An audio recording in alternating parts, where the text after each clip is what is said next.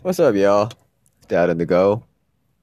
Um, I know a lot of places and states and cities are kind of like almost like doing their little own thing in terms of, I guess, like opening back up with the whole coronavirus, COVID 19 thing. So, again, you know, continuing on, please be safe.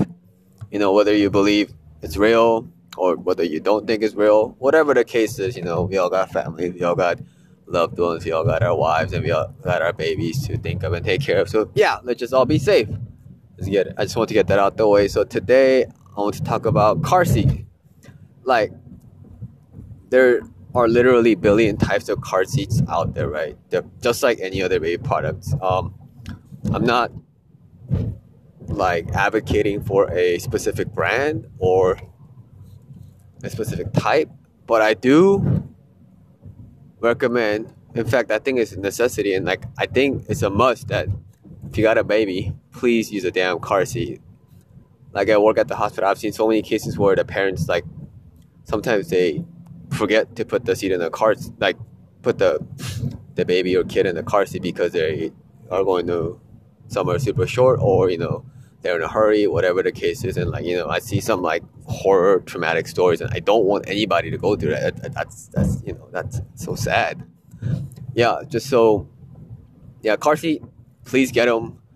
Don't, doesn't matter where you get them. Doesn't matter what kind. Just please get them and put your kid in the car seat. And to install them, oh, there's a bunch of different ways to go about it. So, a lot of reputable pediatric hospitals do have um, installation videos on YouTube that, that can be very, very helpful. They also have organizations like Safe Kids or National, I think it was National Kids something. I forget exactly what the organization was called at the moment. But if you Google their name, um, with the car seat installation education, there's so many like free resources and like classes you could take to make sure that you are you know able to you know install car seats and whatnot. I know when you take your kids to um, you know give when your uh, wife gives birth or whatever usually the hospital have like a technician that's um, car seat certified that will do the installation for you but i think it'll be important and you know it'll be very helpful for you to know like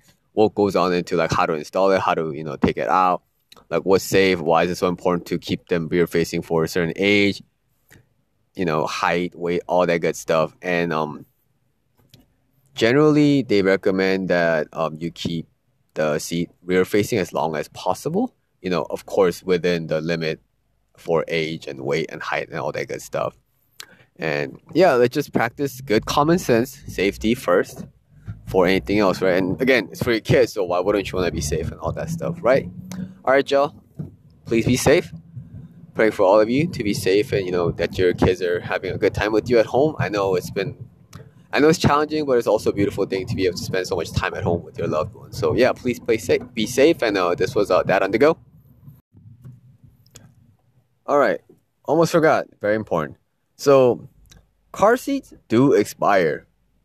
I think a lot of people don't know that actually. So you know, generally, you know, people could argue in the point of like, well, you know, they're all the same. It's all like a media scheme and like a publicity thing to buy more, whatever. Like whatever the case is, just letting you know, rule of thumb is they do expire. So please, if you do get like a nice hand me down from somebody or whatever the case is, please do your research and see like how long it'll be good for, all that good stuff. All right, y'all.